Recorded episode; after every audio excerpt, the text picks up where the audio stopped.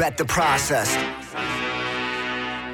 Bet, bet, bet, bet the process. Welcome to the podcast. Bet the process. It's not that typical cookie cutter nonsense. If you came just for picks, you're in the wrong place. Find a tout with a narrative to make a strong case. Instead of blindly assuming a team must be tanking, we're looking for the edge in Massey Peabody rankings. Crunching all the numbers in a simulated system that break down the data analytically driven. Media coverage of sports gambling is pathetic. The bottom line is. Welcome to the latest episode of the Bet the Process podcast, where Rufus and I have realized that we suck alone. We got to bring cool guests on. So we got Peter Jennings on, the um, anchor from Canada that did uh, nightly news on ABC back in the day. Peter, you're like what, 95 years old? Is Peter Jennings still alive? The other Peter Jennings? He died of lung cancer. Cigarettes got him. Oh God, I used to watch that guy every night when I was a kid. It was it was local news and then Peter Jennings. That was that was the shit. What? How old was he when he died? He was like in his fifties. He was pretty young. It was tragic. There's no fucking chance he was in his fifties. No chance. I'm taking the over on fifties. Okay, googling it right now. I, I would guess low young low sixties is my guess. Yeah, I definitely take. You would definitely take over fifties, right? Okay, we could have done a lot of things right off the bat. Okay, yeah, he was uh, sixty-seven. Oh, so Yeah. Jeff wins easily. I was wrong Yeah. too. Yeah, I was wrong. Okay, let's just keep that recording of Rufus saying he was wrong. Um, no, so we are doing this essentially because last week we were talking about the traits of a good gambler. And I think both of us have always, I mean, I've always been impressed by the way that um, Peter thinks. I met Peter. Peter, do you remember when you and I met for the first time? I remember having dinner with Matthew Berry together, but I don't know if that was the first time that we met. It was probably at Sloan, I would guess. No, I think the first time we ever met was in that uh, hotel bar in Connecticut when we were both doing shit for ESPN. Yeah, and then we had dinner with Matthew Berry, right? That night? Yeah, Ooh. I remember that bar though. That bar was legendary. It was like a mix of, you know, locals from Connecticut, and then all the you know you'd have And then the random ESPN yeah, people Keyshawn like, would be hanging out, and Yeah. Is this the hotel that they put you up in if you're staying overnight? Rufus, you never worked for ESPN. Just stop Ah. pretending. Because I remember like seeing Brett Bielema and uh, who was like the, another SEC coach, um, Okay, Brett Bielema. I guess he was Yeah. an SEC Yeah. coach at that time. Arkansas. Was he Arkansas. he was at Arkansas, and he I remember him and his whole staff were were, were there because they have to do every team had to do their ESPN hits, but um, I, I didn't get I didn't get as cool people as you two and Matthew Berry. Okay, first of all, Matthew Berry is not cool, and he doesn't listen to this podcast, so we can insult him as much as he was, and he loves Schwimmer. So let's move on from there. um, so Peter, okay, let's talk about daily fantasy. What trait, like, how did you even get into doing D- DFS? What were you doing before DFS? So I listened to your guys' last podcast. I listened to every episode, but I I enjoyed your guys' last podcast. I thought it was really interesting. Yeah, kissing ass right off the bat. But you know, there's not. It's hard. There's not a ton of uh, authentic, great betting podcasts out there. So it's been it's been fun to hear you guys riff. But uh, I particularly liked last episode just because I do think there's some overlap and, and differences between what makes successful bettors, uh, investors, gamblers, whatever you want to call it, uh, in these different sectors. But yeah, my, my background, I was a poker player in college. Uh, you know, not wildly successful, but as successful enough to, to make a living and pay my bills in college. And then Black Friday happened right as I graduated. So I was a stockbroker for a year, but uh, always was looking for something entrepreneurial. And I was in the right place in the right time when DFS was really starting to take off in 2012 and qualified for the FanDuel Championship. And uh, I was, you know, young, didn't have any anyone to support, and uh, quit my job to pursue daily fantasy full time, and was fortunate enough to to win that tournament. Um, so that was kind of How much gist. money was involved in that tournament? That was 150,000, which was like all the money in the world at the time to me, and uh, was the first six figure prize in DFS. 2012 FanDuel Football Championship. Have you have you ever had a win that felt as good as that one? That or the million were pretty close, honestly. Which sounds Wait, you won a crazy. million dollar contest? Yeah, Damn, this is we're talking to a millionaire, Jeff. I guarantee I'm the poorest guy on the podcast. Don't don't belittle don't belittle his million dollar win. I want to hear. Oh, I'm not. I'm not. I'm not belittling. I'm Explain just, to me the mil- million dollar win. I want to hear this. And who's a who's a better golfer, you or Rufus? That's the real question. oh, Pete for sure. We're close. What's your handicap, Pete? Um, a seven and a half index right now, but I I've gotten down to like a three or four. Uh, but I have a lot of variance in my game. I shot 39 with my rounded tiger on the front nine and over 50 on the Wait, back so what's nine. the story with you including Tiger? including shanking it with a DJ on 16 at Riviera. Most embarrassing. so Like, the was this like a charity thing. event or something, and you you won a, a It was the pro am. I, I won a poker tournament at Tiger Jam, so I won uh, Tiger's charity event. Did they play that at Cascata? No, that was at uh it's at the MGM. He has like an event at Shadow Creek and then Yeah. all these different things. So I won his charity event and the grand prize for that is around with Tiger. Got it. And was he was he was it fun to play with him or Oh, it was great. I mean, it was super fun. We had uh, Dr. Condoleezza Rice in the group, and then a big exec from uh, Genesis, and uh, I mean, it was wild, huge crowd. You know, it's Riviera. Oh, so this is LA. right before the Genesis the Yeah, it's a pro. Riviera- Oh, right. Yeah, so it was an immense amount of pressure. I started off like 9.5 out of 10 in terms of my expectation, and then I went to a negative five, including the most embarrassed I've ever been on a golf course by a lot. But Which was shanking it on 16, literally had a DJ that was like on the 16th hole, like rapping uh, for all the players that are hitting. And uh, I had literally shanked the shot before, right next to Tiger on 15, and I was already worried about that's like my big bugaboo uh, with my golf game is that that can that can kind of come in at certain times. And uh yeah shanked it with a dj got made fun of. It was uh quite embarrassing but overall it was really fun. Tiger couldn't have been cooler. Uh there's some fun stories and uh yeah it was, it was a great experience. So why did why did uh how many strokes did BZ give you? Or did you give BZ? So we played uh we've played a couple different times uh it's normally like i think i'm giving him like five or so on average You guys at Riv, you should probably play even. So if you guys don't know who we're talking about, we're talking about this guy Bryan Zuriff, who is um, the creator of Ray Donovan.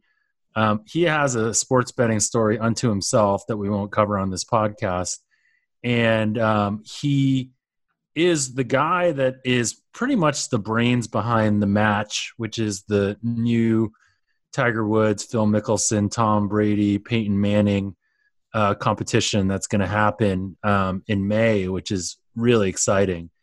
And unlike, so ESPN, by the way, has completely effed up everything they've done during this whole lockdown by creating these unbelievable events, but making them un, unable to bet on them by making them ta tape delayed. Like, how ridiculous is that? Do you, I mean, does this bother you guys like it bothers me, or do you not care? Well, what are these unbelievable events you're talking about? Well, they're not. Um, I mean, they they created a a NBA 2K tournament where NBA players were playing and they were streaming the thing as they were playing against each other, and it was a real tournament. And they tape delayed it, so you actually couldn't bet on it. Then they did a horse tournament between um, real NBA players and WNBA players and some retired NBA players. They put it on prime time, and they did the same thing again. They tape delayed it, so you couldn't bet on it. So maybe they're not unbelievable events, but at least they're live. They should be live television that would be fun to bet on.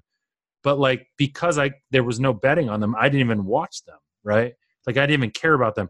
I will watch the Action Networks NBA 2K King of the Hill tournament because it's live and I did a draft with people and like legitimately care about it. Like I'll be sitting at the dinner table like streaming it in my phone, watching it, sweating it like I sweat a real game just because like I got something on it.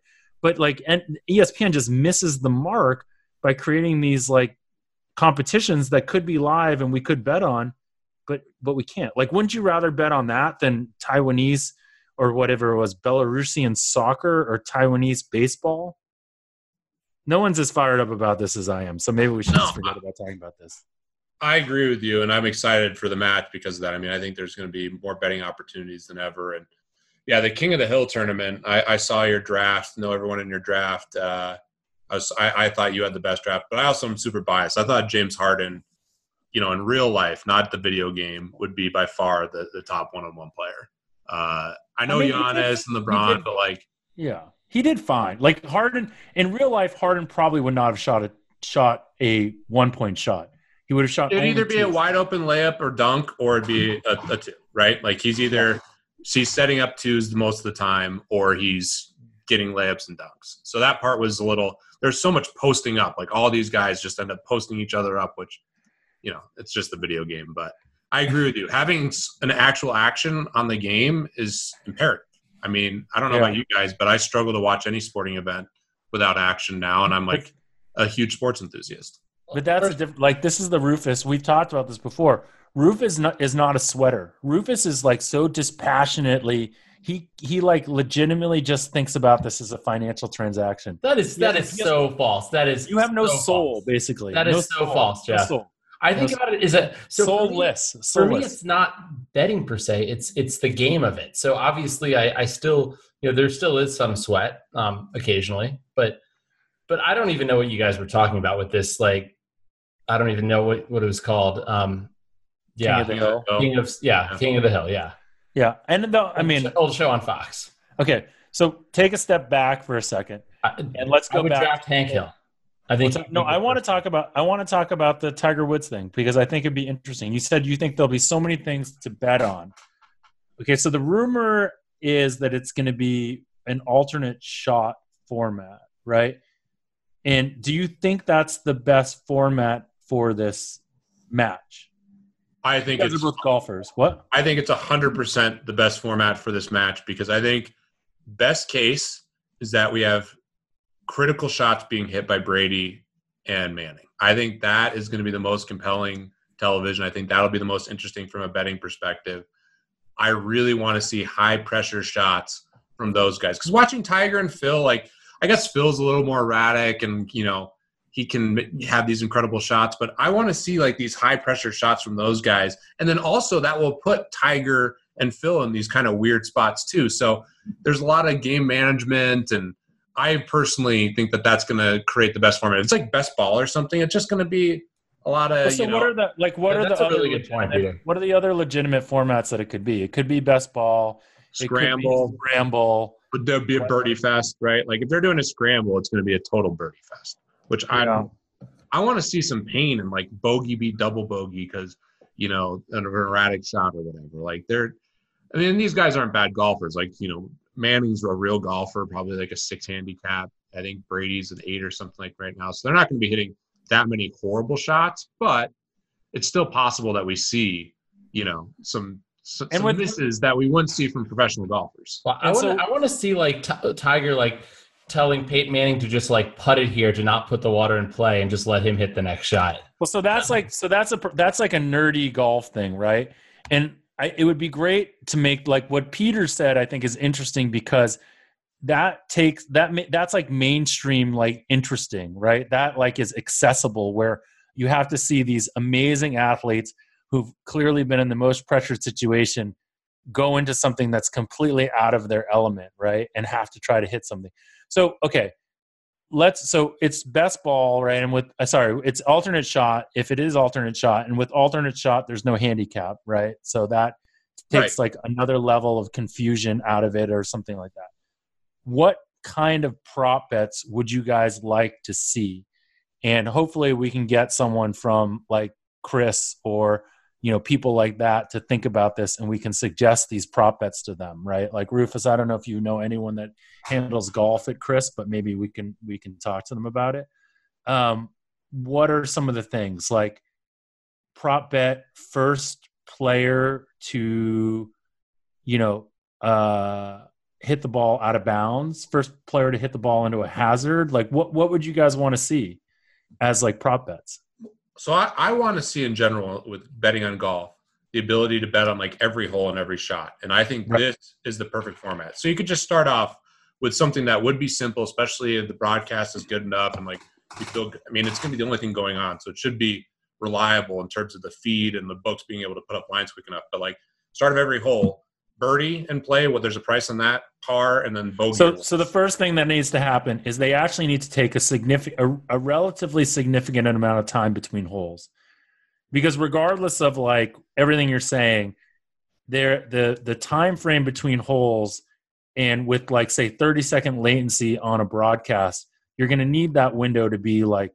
three to five minutes at least for it to be enough action because otherwise like most people are going to freak out. Most of the sports books are not going to take like that big an action in that window right? So Mm. you need that window to be as big as possible. So these are like literally like we're going to get the people that are in charge of this format th- this broadcast to listen to this podcast. We're going to make them sit down and listen to this because we're going to give them real suggestions on what they should do I think that can organically happen, Jeff, and I agree with you. I think the way that happens is that they have natural conversations around bets, right?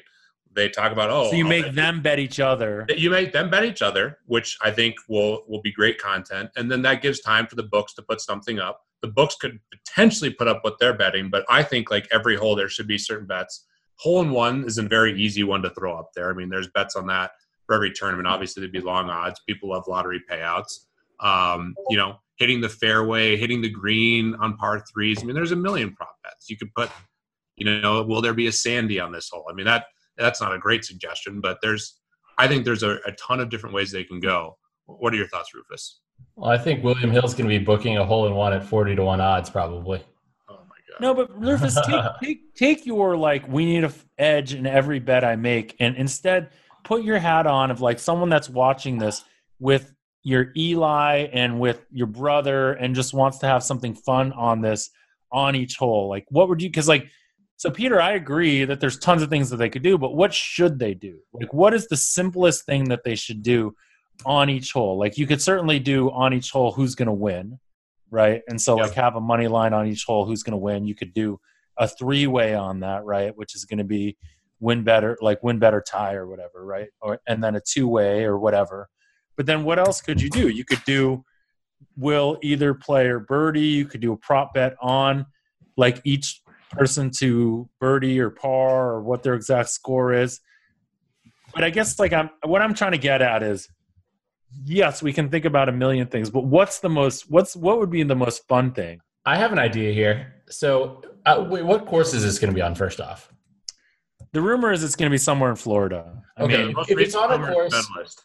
So, I don't know if they could do this, but I, I think would be DeSantis is the only governor that's going to let him do it. But anyways, well, you have Arizona too, where golf is essential. in Georgia right now, where golf is, where by the time that's happening, everyone's going to be dead in Georgia. But theaters are essential there too, right? So I I think if you could have something that basically like a bet on on which players actually contribute the most and the least type thing. So my thought is that if, if they had like a like a strokes gain type thing, because you know you, you normally have the strokes. I like gain. that you naturally gravitate to the most complicated bet possible. Well, I was trying to think of a way because if it's alternate shot, I, I was like, like, like which player actually wins the hole. Um, but it, you, you know, you know who's hitting first and all that. So my thought is like, I want to see if like, you know, Tom Brady is, you know, negative seven strokes gained in the round, whereas Tiger was like, you know, plus three. Or I don't know. Um, so something where we can basically bet on what on what Tom Brady and Peyton Manning are going to be doing.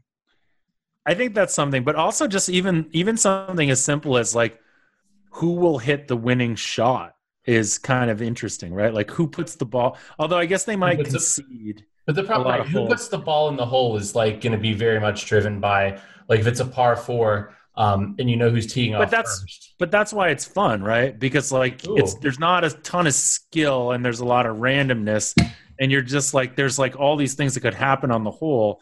You're like, I want, I want. You're like you're you're watching like Peyton putt, and you're like, I want Peyton to get it close, but not put it in, so that so and so can put it in or something. So here's the problem. So I like that idea, but the problem with that is you want so- if people are going to be having to do it quickly, you want something that people that's not going to be overly complicated and where you won't have to go because if you were just has to talking about doing strokes gained as a bet as a that as was a- more for the entire round type thing. If, if they were doing that, that was more. That's a pipe dream. I don't think you know, but I, I think I agree with you. It needs to be simple simple, but that's just not in your brand. better. I think the simple bet. I think just literally like who you know, bit team A, team B, push. Um, you could have stuff on will there be um, will any team win the parlays like the next three holes or you know whatever stuff like that. Okay, so birdie, birdie, par, and bogey or worse, and then who wins? I think those are easy per hole bets. And But it'd be whatever- fun to do like some bridge jumper bets though too, right? Like Yeah. throughout the round, some like long odds bets that you could like. What would be those long ed prop bets? That you, Here's- So DraftKings has a bonus for fantasy points if you make three birdies in a row. Like, what would you think the price if they're doing alternate shot of either one making three birdies in a row? It's got to be crazy high. so Alternate that's like shot. there. Therein lies a good one. Although I don't like prop bets where it's either you like I, I want to have like a rooting interest in one team, right? So Mhm. like then you I mean I guess the, the the thing would be you could bet on one team to do it. But that would probably be like you said really long odds. Um, super long odds, I would think. I mean, Rufus. Rufus, be what would you make that? Like right off the top, what would you make that? Yeah, I don't want to give away my secrets. no, either either team three birdies in a row. Yeah. I, I mean, I, what what are Brady and Manning's handicaps? Six and eight. Let's just say they're six and eight. Okay, so what would you say a six and an eight handicap? What like if you were playing? I mean, I don't know how how tough the course is going to be set up, like PGA Tour toughness. Like, what would be like Peter? What's your okay? So basically, it they're like Peter Jennings golfing. So Peter, what's like your birdie rate? What percentage of holes do you birdie? they're they're better than me, but uh, I mean, I'm not making three birdies in a row very often. No, but how often are you making around is like one and a half to two birdies around.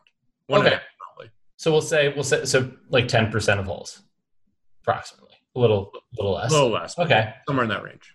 so if you literally, you know, I mean, quick and dirty, I would base, you know, and, and what's like Tiger and Phil's birdie rate? What are they making? Like, I, I, it all depends on the course setup, though. Let's say if they're making like six birdies around or something. Yeah, I was gonna say a third. So Yeah, so it's like oh, is it weighted between those two numbers and then just multiply them times multiply them or well, they'll, they'll each be hitting half the shots, but some shots matter more than others. The approach really matters. I mean, that's going to be the key. If I'm, I think it's much better having played a lot of alternate shot, and you know, you see these member guests. Alternate shot is when teams just totally implode, and I've imploded myself many a times in these alternate shot formats. But the key for this group would be, I would want Peyton and Tom hitting the tee shot, Phil and Tiger hitting the approaches, and then from there. Well, I'd especially want Phil hitting the approach. Like you put put somebody bad off the tee. I mean, Phil's going to hit it better out of the bushes than he will from the fairway anyway. Yeah, but the approach shot is where there's so much more. These these, these guys are gaining so much more than an average. Do you golfer. think that so there will be times okay, how about this? Will Tiger sorry, will Brady or Manning ever outdrive Phil or Tiger? That's a good one. that is a good one? I think I think Manning has he kind of hits like a low draw. I think Peyton has some sneaky upside with his power. But I mean, okay, how, what what Tiger. are some other ones that we can do that are like that? Because that's at the That's core, fun. that's I kind of like the- that. yeah. Rufus, you got any ideas? I don't know, man. I'm excited to watch it though. I'm just excited to listen to the banter. They have to. The, the best idea we've had, Jeff, is they need to have time between the holes so that Yeah. markets can be made, and there needs to be a lot of banter between the groups. We need Like, I them. think the four of them will have a lot more smack talk. So Like, realistically, they need someone like um, someone like us with more personality on TV to like go in there and challenge them in between holes on certain bets that they could. make. Barkley would be great, right? I think I think you need the someone problem is there telling someone- them like the odds of them make you know someone trying to tell Tiger Woods the odds of him like making a birdie here and just make, getting him all pissed off. But you need, but Like, see, the uh-uh. thing is, in that situation though, as great as Barkley is, you need someone that understands how to create a prop bet. And Barkley probably only knows how to create that when he's involved and he's one of the players. You know, like you need someone that actually is like an uh, like a off the cuff bookmaker. So, anyways, let's let's move off from this because we kind of are nerding out on on uh, golf too much. it's going to be on to- amazing. yeah.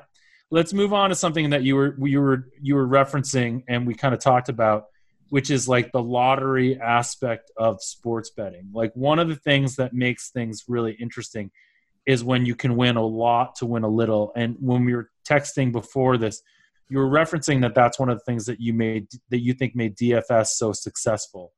Can you talk a little bit about that concept and how you think um, that might inform the world on what they need to do when thinking about making sports betting legal?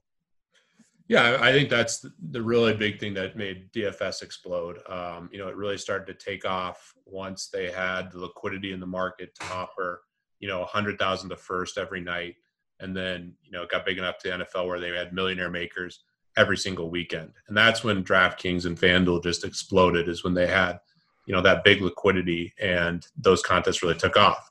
And if you look at where DFS is now, uh, it's every night there's a three dollar tournament that pays a couple hundred grand to first, or you know a six figure prize to first. Uh, there's a millionaire maker every single weekend still, and you see that for golf majors. Some of these other sports now have millionaire makers, which is really really uh, a big driver because people want to come in and invest a little and win a lot. So we see that in sports betting. You know, people are making all these stupid parlay bets every single day because they want that you know life changing moment. And I'm excited to see kind of the evolution of the industry and if there's other you know big moments or, or things that the operators can offer that are enticing in that regard for the fan because i think most people don't want to grind. I think that's you know the casual fan wants to come in and either get entertainment or they want that opportunity to win a lot of money. So what, do you guys think in terms of how that evolves? I mean know points bets made you know so you can have a higher payout on like spread bets and you know there's some interesting parlay stuff out there but like at StarStreet, for example, our most popular game was a pick five game where you had five fantasy matchups. So it'd be like Tom Brady versus Peyton Manning, you know, uh, Saquon Barkley versus Le'Veon Bell, five matchups all the way down. And you could pick three out of five to double your money, or you could pick all five right to get 20 times your money. And everyone picked pick all five right to get 20 to 1 on your money, even though that should be 1 in 32 if it was really a 50 50 matchup. So people love lottery payouts. And I'm curious to see how that that transitions into other games. Are you talking about my good friend Saquon Barkley, the one that gave me his cell phone number at Sloan? He is your buddy, huh? How about is, is he giving you a workout tips? I mean, that guy is. Oh my gosh! I mean, yeah, he's. We pretty much do the same workouts typically, and you know, it's it's about the same. Um, it's interesting that you said all of this because I kind of think the key to legalized sports betting is really around these two concepts that I think are really interesting are parimutuel and progressive. And parimutuel, I think, allows the sports books not to take on a lot of risk, and then um, parimutuel, uh, sorry, progressive allows them to create these laddery mentalities. But the problem with it is, is, is, is, um, is the Wire Act, right? Because they can't get enough liquidity across states to really create hugely progressive pools. Um, it sounds like in daily fantasy that wasn't the case, right? Yeah, I mean that's the best part about it. It's peer to peer, and they just they can they can make contests as big as they want, and you know as long as they guarantee the prize pool. And that was the big thing with the UIGEA's; they just had to guarantee the prize pool. So DraftKings really uh, grew the industry and had a really interesting strategy to be a player as an operator. They came in they guaranteed all these prize pools that they knew they couldn't fill.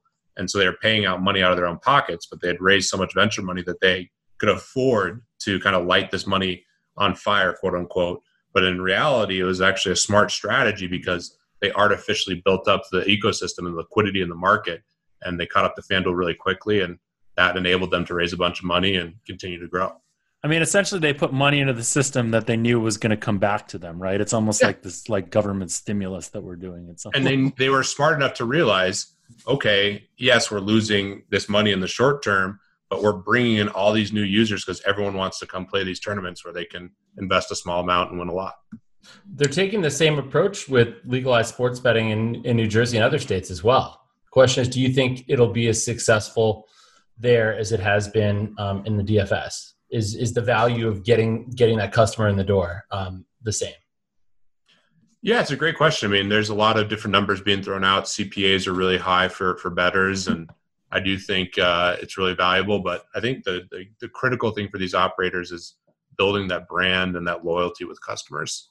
That's a challenge. I mean, I, I really do think that that's a challenge for these operators. And obviously, we're in a certain, you know, professional betters think about things differently, but you know they really need to to build that out to to have the trust of the customers so yes i do think it makes sense but it's not just acquiring them you need to to build that loyalty to keep them So I think, I mean, I, have been wondering where the DF DFS industry is going to go now that we do have legalized sports betting, and if that's going to actually help it or hurt it. And, and you know, I think for for sharp betters, uh, the benefit is that you know it, it's it's like poker, and the fact that that the DFS operators are basically collecting a rake, and so they have no, you know, they they they want they they want sharp action. Um, whereas sharp betters can get limited betting props and other things uh, or full game stuff um, at legal sports books. And so I feel like there will always be interest among sharps in DFS.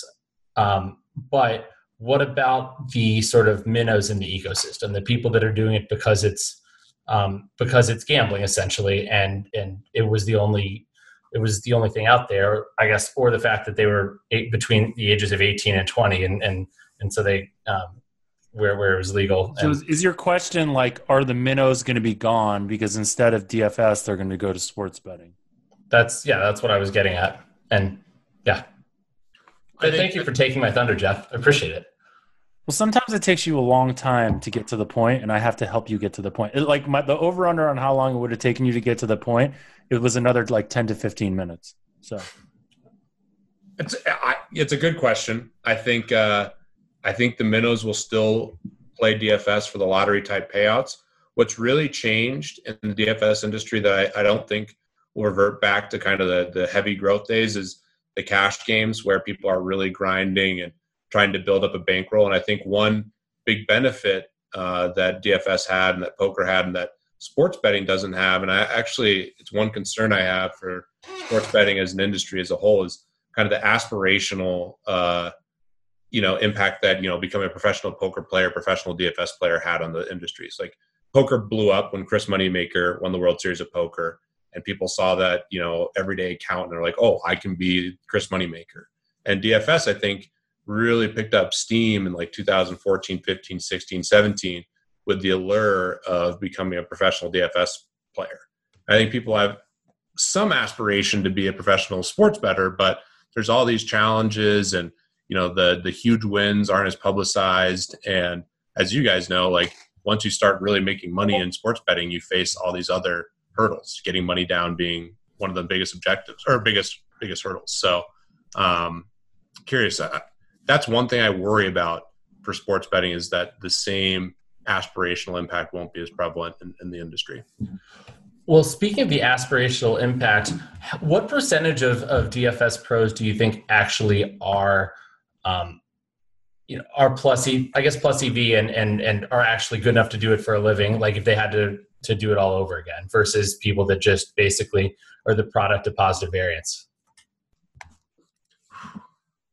I think like one to two percent make decent money, um, and maybe point oh oh one percent make like real money to live off of, and then you know another point like with four zeros the one make great money um, in the scheme of like the industry. But of the wait of the people that make that have made money to live off of, or it, it, I guess call themselves DFS pros, how many of those have just been the people that got lucky essentially? Because winning winning these big payout contests is you know there's variance involved there, right? And so I guess out of the pros, how many do you think actually are plus EV? Uh, not nearly as many now. I think there's a combination of people who hit a big prize or, or, ran good with a couple tournaments, and then a lot of people, and I, you know, I fall into this bucket for sure to a degree. Is you know, if you were coming up during the the boom, you benefited from what I talked about with DraftKings, all that overlay, and you know, artificial money being pumped into the system, softer games. Uh, you know, people really didn't know what they're doing, and now it's so much tougher. The market's gotten more efficient DraftKings and FanDuel are you know turning these businesses into cash cows, so they're you know they've increased the the rake uh, on, on DFS contests. So it's much much harder to have a sustainable edge now. And yeah, I would guess you know especially now. Uh, thirty percent of those people have an edge or something. Like it's it's so much harder to have a consistent edge, especially now. Uh, and there's a lot of quote unquote pros that have you know completely fallen off and are no longer in the DFS streets. But this isn't dissimilar, right, to sports betting in terms of that breakdown. I mean, that you're saying like the top 1% are the only people that are actually really making any money. And would you say, Rufus, that that's bigger or smaller than the you know sports betters? You know, I think it's probably pretty similar. I wonder how it compares to poker players too. Yeah, I think the I think poker. The nice thing for poker that doesn't exist in DFS, um, it's good and bad. There's a the benefit for the top players in DFS, but it helps kind of distribute the money more evenly for poker players. Is that you know poker players can only play so many tables at once. So the best players are never going to be playing like 50 cent a dollar uh, because they're going to be playing higher tables so they can get a higher ROI.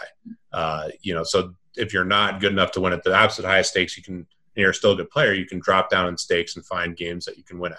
In DFS, uh, you used to be able to sit literally every single game.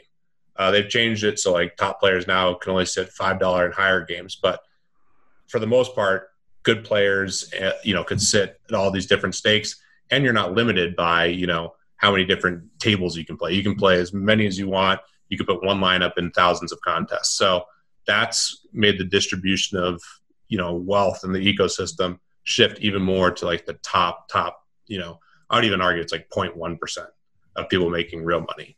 Um, in, in DFS. So poker has a better distribution for the whole ecosystem, but uh, sports betting, I, I, don't know how that that distribution works because you guys are all competing against the house.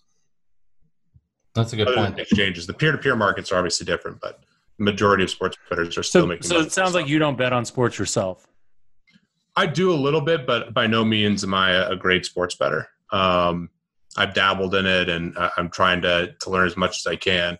I think my the only edges I really have now are line shopping and you know maybe some news based bets. Uh, there used to be some big edges in NBA.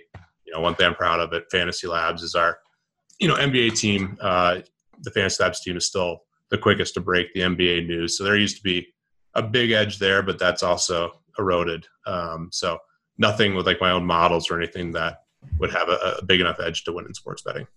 So aren't there similarities, I guess, between betting props and DFS? I mean, and I know obviously with DFS you have all the game theory and the ownership stuff, but I mean, um, I would think there'd be some similarities there.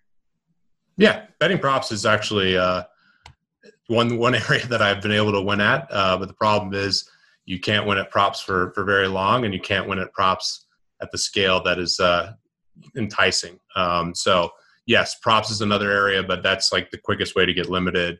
Um, you know, there's certain things like the Super Bowl or other big events where it might make more sense to, to really pursue props, but uh, there's a lot more money to be made if you're a really good DFS player versus betting props. So, can I ask then? I mean, what do you think makes someone a really great DFS player. And I mean, obviously, I know you said it was a little bit, it, it, was different when you were coming up back in like 2012 versus now, but but do those same skills still work, or is it is it different now? It's changing a lot, and I did want to hit on uh, what you guys were talking about and why, you know, sports betters.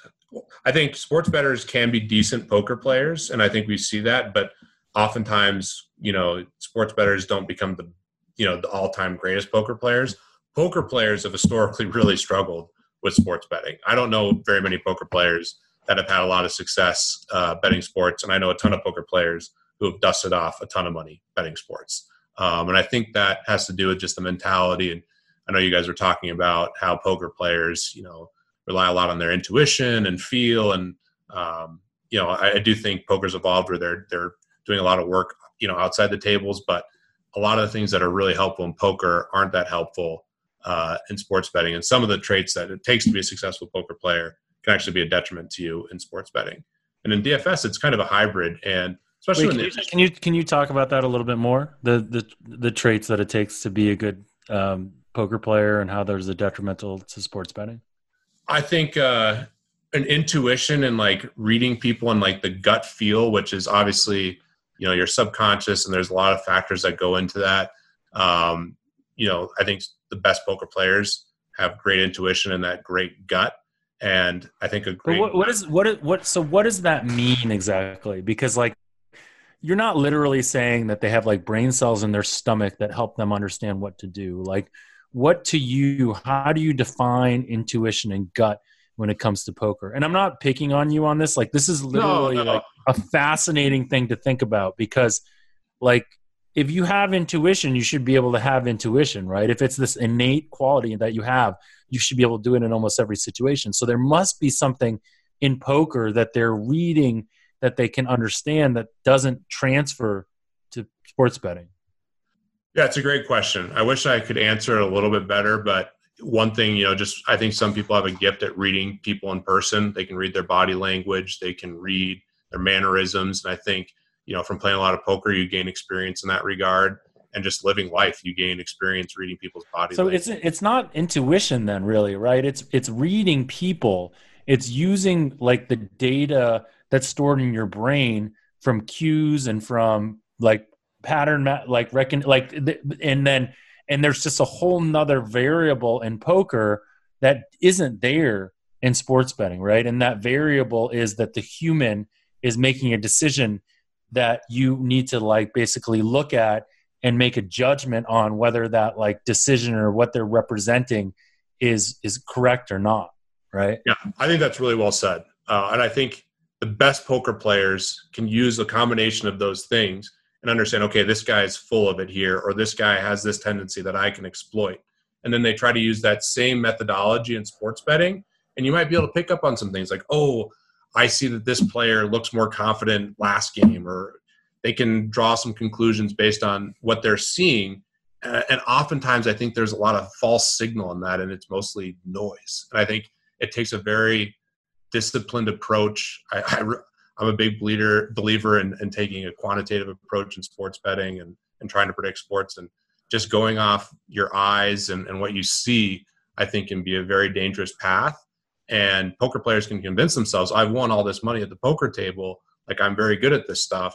I'm a good gambler quote unquote. I should be able to beat sports and they apply that and they get crushed.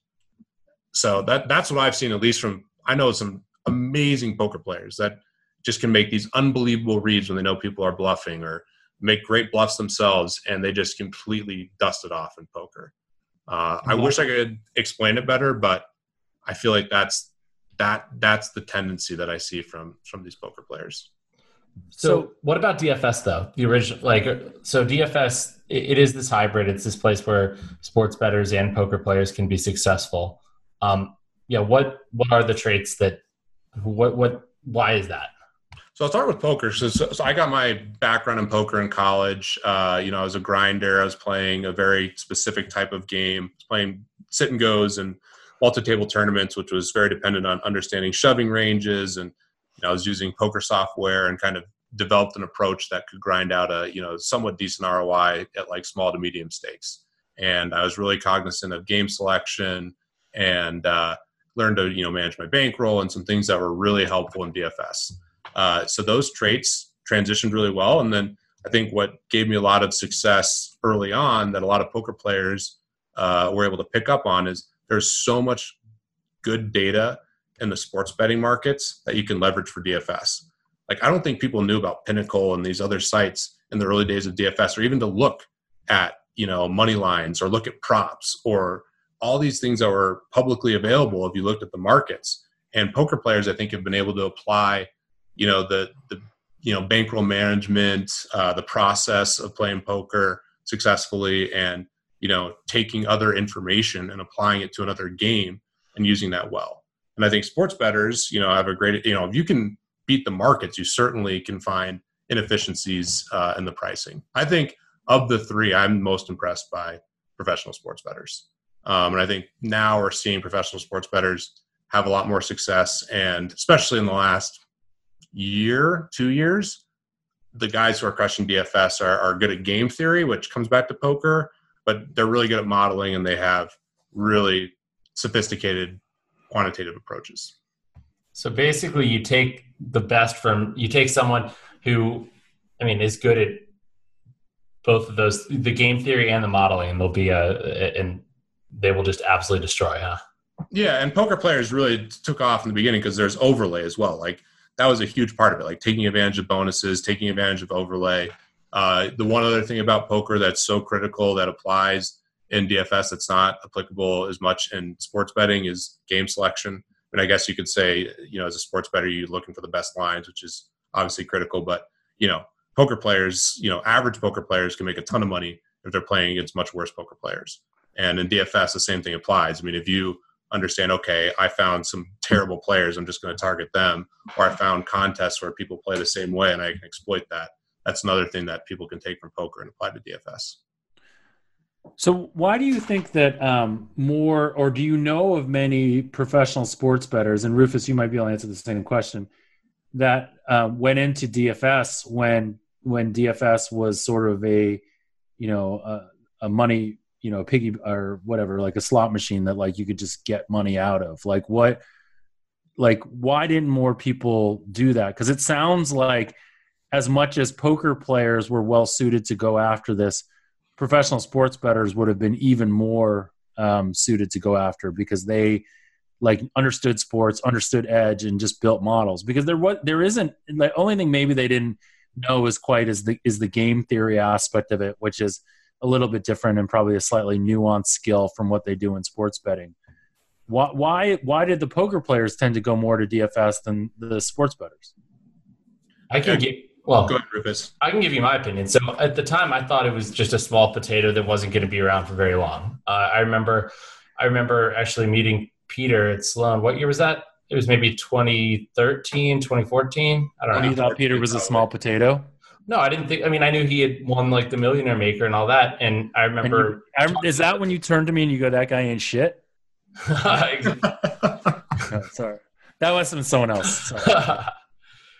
um, I ended up I can't think of a witty witty retort to that, but I I remember talking to I think StarStreet was there. They had a little booth at, at right. Sloan, and I remember talking to the guys, and I was like, "How is this legal?" Given the fact that my business partners and I had talked to a bunch of like we, we had we had just come from like a meeting in Houston with the with a lawyer, and we we talked to consulted with numerous lawyers over the years about the legality of sports betting and trying to make sure what we were doing was 100% legal.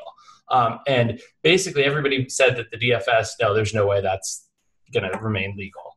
Um, and so that was my kind of, I mean, that's one reason I, I didn't think it was going to be around um, for the long haul. And I also didn't think, I was like, yeah, it doesn't seem like a big enough market to bother with, but I had no idea of the scale of it. I hadn't actually really looked into it. But I think I did um, look into, I played a little bit of golf DFS maybe in like 2015 or 2014, something like that. Just, um, just to try it out. But I was literally just going off my projections, and and so, um, I, and I think I don't think I think I actually lost a little bit of money over like maybe four or five tournaments, and I was just like it was so labor intensive, and I was just you know.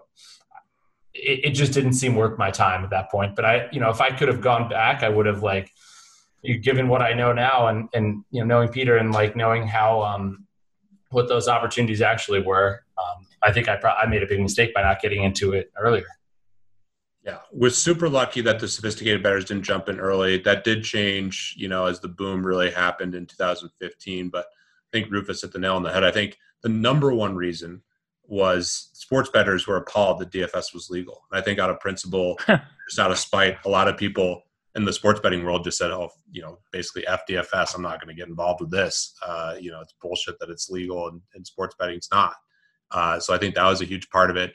I think you know, as it was growing you know the biggest sports bettors probably are better suited to just spend their time you know uh, investing in betting because you can still make more money. And then there's just this hyper growth in 2014 2015 and if you weren't involved um, you know you just weren't aware of like the change and how much money you could make. But yeah rufus certainly uh, i would guess left millions of dollars on the table by not playing dfs earlier. And then other sharp bettors did as well. And now there's there's definitely sharp guys, and you know there's guys who used to work at Pinnacle that are now you know in the streets, and you know there's a couple guys in particular that have sports betting backgrounds that are absolutely crushing it, and uh, I do think the the top sports bettors are positioned the best to, to make money in the future with uh, DFS.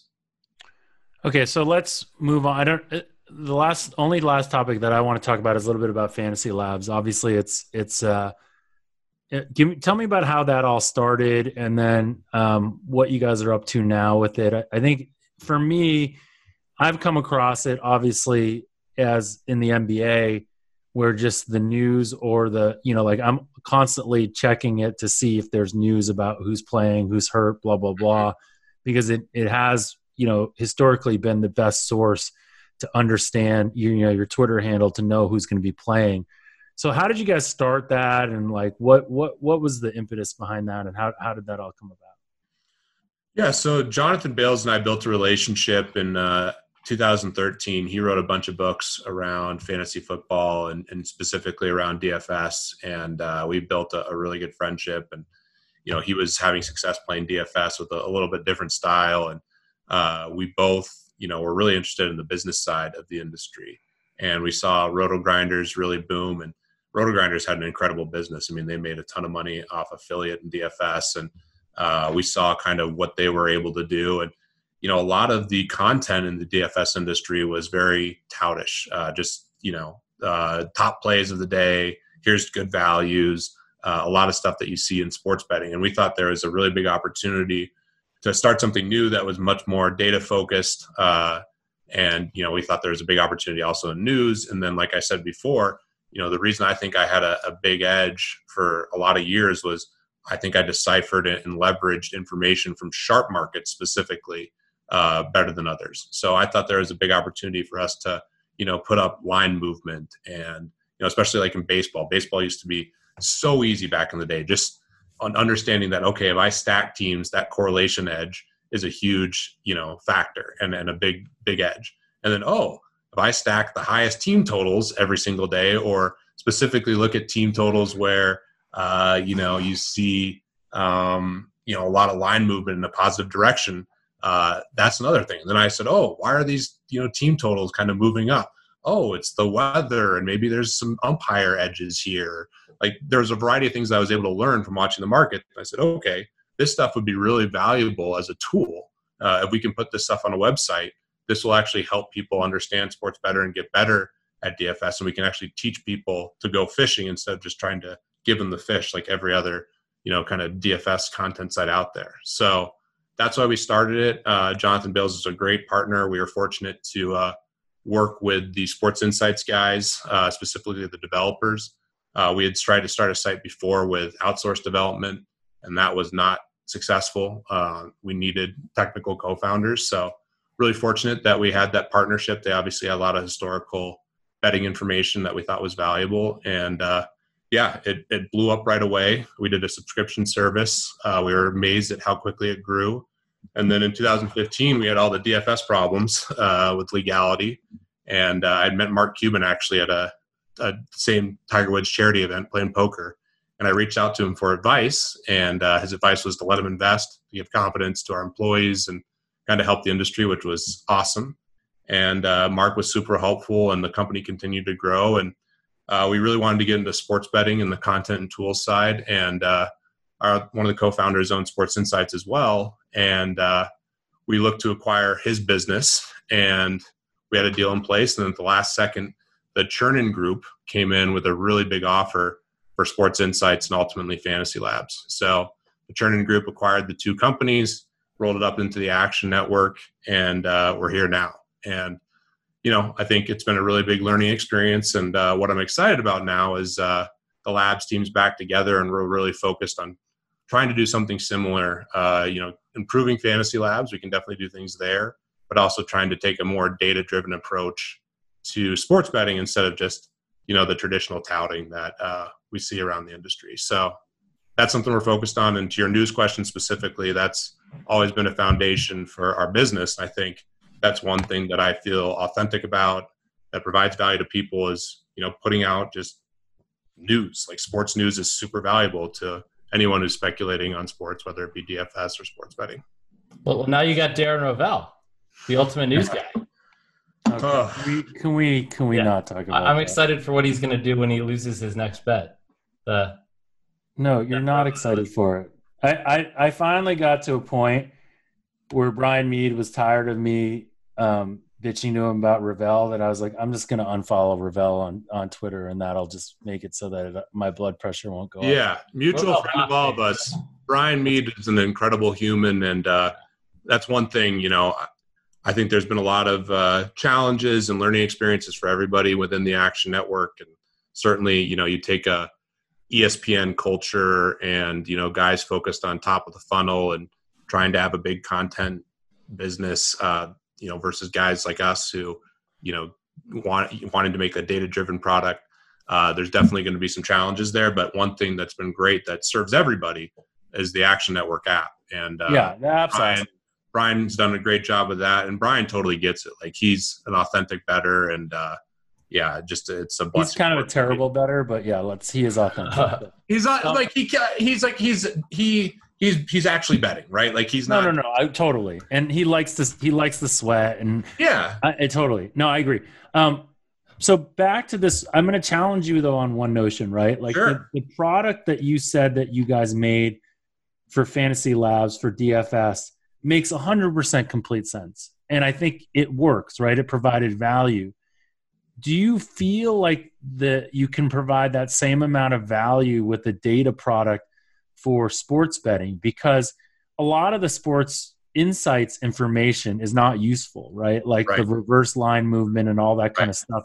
And like that's one of the challenges, you know, like I every guy who's smart that brings me an idea around using analytics to beat sports betting and then create a content business out of it.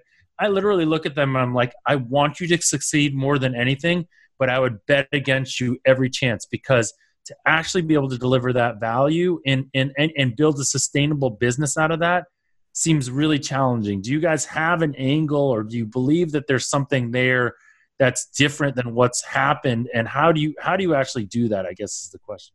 Uh, great question. Great point.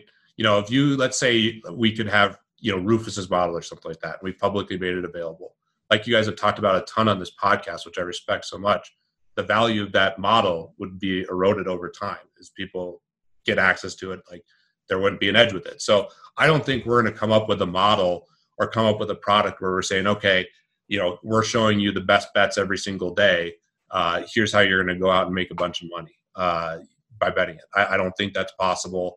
You know, you can. There's that you know diagram of like, you know, it- does the tout have good information? Yeah, yes yeah. or no? Like you can go through that whole thing. It's never gonna Yeah. it's never to work by just putting out something that's going to lead someone to the answers, right?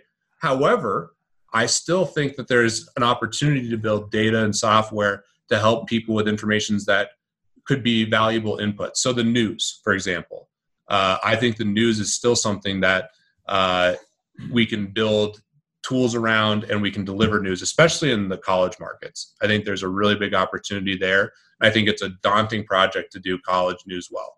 Uh, line shopping. I think line shopping is imperative if you want to be a successful better. And I think the majority of recreational betters and people coming into the space, they want to pick the right side. I don't care what the right side is. I just want the right price, right? Um, so if we can help people get better at finding better prices on the bets they want to make, I think there can be software and a product around that. Um, I think we can get into a lot of other things that are inputs that can be helpful for people, even just data. Like I know Rufus, one of your biggest challenges is, is getting reliable data. So one thing we just partnered with the PGA Tour. Uh, you know, I think the Action Network's excited about some of the content and some of these other things, but one thing I'm personally excited about is the data from the PGA Tour and how can we, you know, deliver that to people so that they can leverage it. So I think data, news, uh, real-time line shopping information could be a part of what makes kind of a higher end sports betting product valuable. So I think, I mean, correct me if I'm wrong here, but it, it, it seems to me that the big difference, I guess, between DFS and gambling and, and why, I guess, the sort of uh, why Fantasy Labs has been successful, but why those types of sites for sports betting really aren't is because sports betting is basically simple. It's like you, you model something and that's it. Whereas DFS is like you model something and then there's this whole nother layer on top of what everybody else is going to do and what's happened in previous contests. So, Right. so I mean, I guess the question, like, because to me, I think Fantasy Labs is, is is excellent. I love the data on ownership and being able to like, I can look up someone's, I can look up, and you can even look and see like what these top people are are, are Yeah, doing. what they're playing, where they have leverage, what players they picked in certain contests, and you can build your own models based on what inputs you want. And yeah, and, and Exactly. just, just real quick to go back to that, I, I I think that's one huge challenge, but still there's a big opportunity because everyone in the sports betting industry is doing the same shit, and that's what's so troubling to me is that everyone's doing all the touting and they're trying to, you know, oh, we have this proprietary model that you can now have access to for $200 a month and now you're going to become a winning better there's all the same kind of greasy sales stuff. And to me that means uh, the industry is ripe for disruption but it is a daunting challenge. And you know your question has a lot of merit because I, I don't think it's you know there's an easy solution. But i do think there are things that we can provide that would help uh, betters and specifically like i don't think we're going to be able to help someone like rufus as much outside of maybe the data and news. But the casual fan and the the you know intermediate better if we can educate them on looking for better prices i think that's a service that will have value what well, about that's, so that's so that's totally different though right like that's back to like the the value of the the action app itself like the mm-hmm. action itself takes the place of Don Best and allows you to line shop in a better way in like a we're now in the 21st century kind of way. Yeah, that's right. that that there's value there.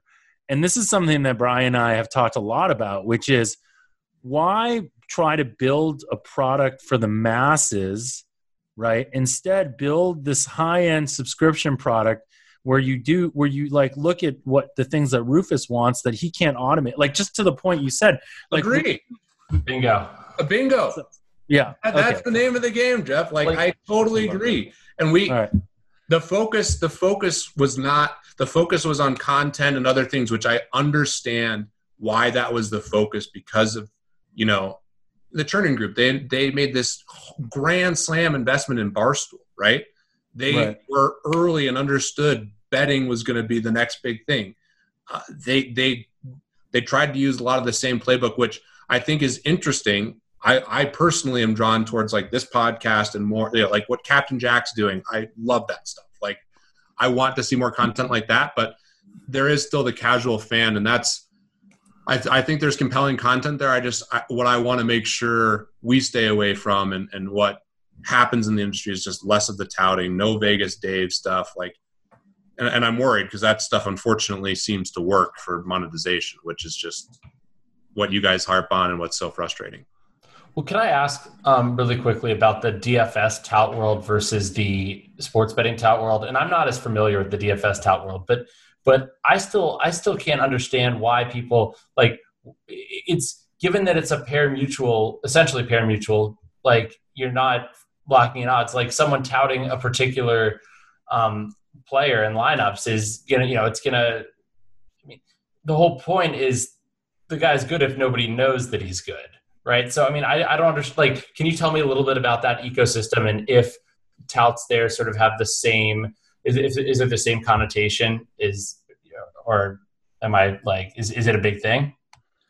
So it's interesting. I've always I've talked a lot about this. Like there's stock touts, there's sports betting touts, there's DFS touts, and then there's like regular fantasy. We talked about Matthew Berry earlier. For whatever reason, like fantasy touts have never gotten like any any like I mean any strong, but they get very little pushback. They don't get hated on as much.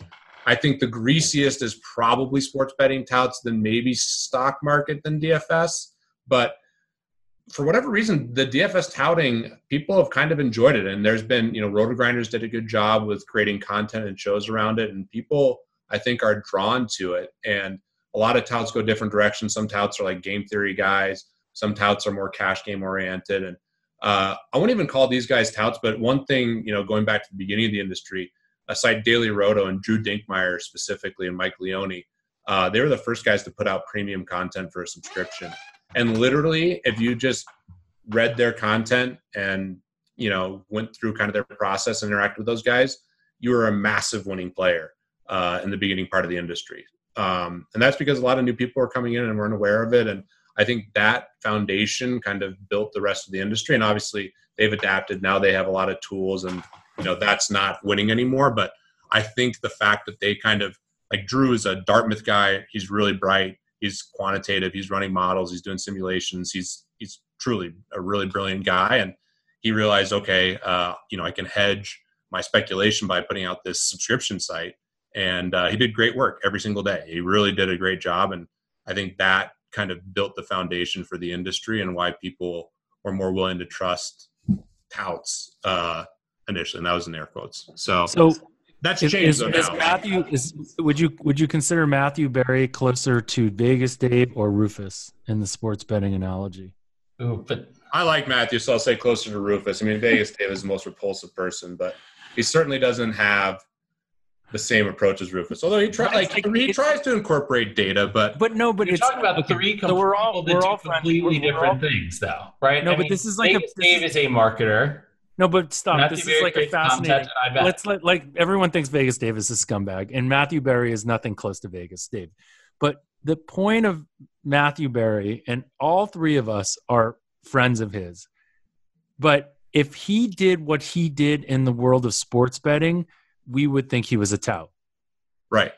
And that's we why my point. Absolutely call him a tout. And fantasy, people love it. And I think it's because of the entertainment. I think that was the initial like allure of fantasy is that you could do a league with your wife and or your buddies and you play for ten dollars. It wasn't. It was more the trash talk and having fun. And I think the personalities and entertainment that some of the fantasy and notice are they're analysts. That's what they're they're Right. called. And this is like the question that I asked. This is why I asked them that question at Sloan. And I don't know if Rufus, I know you're there. I don't know if Peter, Yeah. if, you, if you saw this. My favorite Sloan thing as a total aside was uh, with Haralabob and the I Cantor. mean, guys. that's that's that was that's that's the best panel ever at Sloan. that's that's and that's all. That was all Haralabob. So No, Well, that's you, like you, yeah, you got it going. You were that's I think that's one of your superpowers, Jeff, is uh is being on those panels and kind of getting the uh the banter going between people. That's you got to keep doing that. I, I appreciate that. So, but the point about Berry, if we go back to this, um, you know, I asked him at Sloan, I said, if you knew that people were winning and losing millions of dollars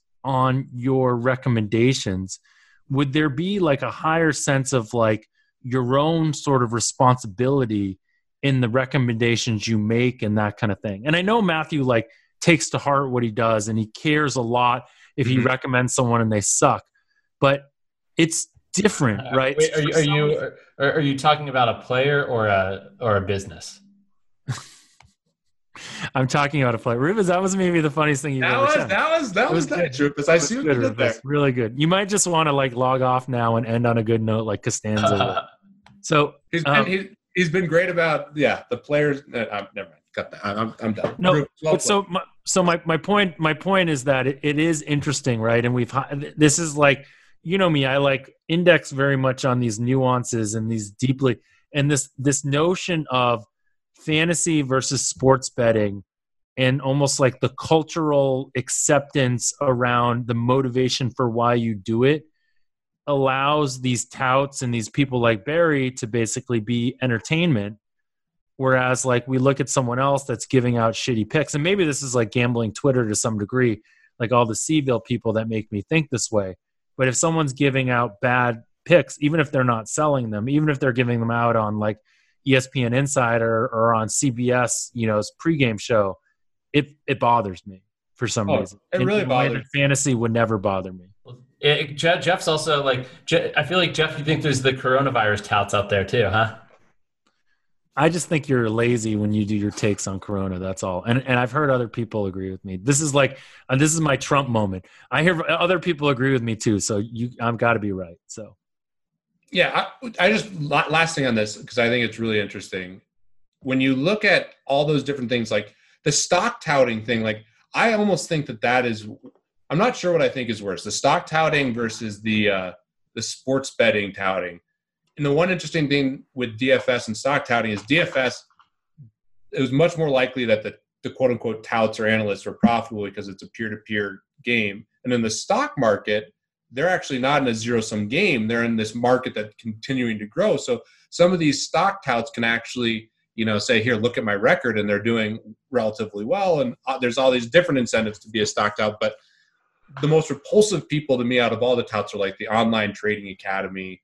You know, let me teach you to be a day trader. Look at how much, how many millions I've made. but that that's God, that's I saw an ad for that recently. So- for like the and, best and now you see ostrich trade in ads the world. nonstop for that on YouTube, right? Like Yeah. that's that's that's transitioning even more. And you and that to me, it's like the like the the selling of like with sports betters, right? It's so hard to win in sports betting that you know the touts when they're saying, "Oh, I'm 70 and 30 in my last hundred. Like, go, you're gonna win money with me, guaranteed," or whatever they say. Like, it's obviously a scam, and that's what really bothers me about the sports betting side or the, the stock side too with like the let me teach you to be a day trader you'll make millions whereas in fantasy i don't think they're not as often were they ever promising stuff like that and in dfs it was a lot easier to win, especially early on in the industry. That's a fair point. Like the marketing, like Matthew Berry, for example, doesn't market his that he's gonna help you win millions playing, you know, playing fantasy. But Peter, you forgot crypto touts. Where do they fit? Oh, crypto touts is that's another one. The pump and dumps and all. There's some crazy. And I got into the crypto game. The one, the funny story is in uh, during the crypto boom, there was a RotoGrinders show where they literally didn't mention DFS at all. They were just talking about crypto coins. And I don't know how at that moment I didn't sell every other token outside of Bitcoin that I had at that point. But that's a total aside, and the crypto touts are pretty sleazy too. It does feel like sometimes, you know, looking back, it's like, how do we not realize this was, you know, I mean, and Peter, you were telling me yesterday about a, a certain, or maybe a few days ago, about a certain trade, and you're like, they were talking about it on, you know, with stocks. They were talking about it on CNBC. You're like, okay, I know, I know it's time to pull the plug now. Yeah, the oil tankers. I when once I saw CNBC touting, and that was like, uh, I mean, that was the high for the day for sure. So that was uh, our bearded friend was touting that also on our private um, chat group. Uh, okay, I think this is good, guys. I think we've covered a lot, and I think it's been pretty awesome. Thanks for joining us, Peter, and hopefully, what will be our first ever uh, podcast as part of a new podcast network or podcast network that's been around but new for us. So, with that, thank you guys for joining us. You guys want to say goodbye, and thank you, Peter, for joining us. That's been, oh, been thanks awesome. for having me. Uh, genuinely a huge fan of what you guys are doing, and uh, keep fighting. To break down the data, analytically driven media coverage of sports gambling is pathetic. The bottom line is watered down. It seems like they don't get it. Puppet teaser, but the engine's running off unleaded.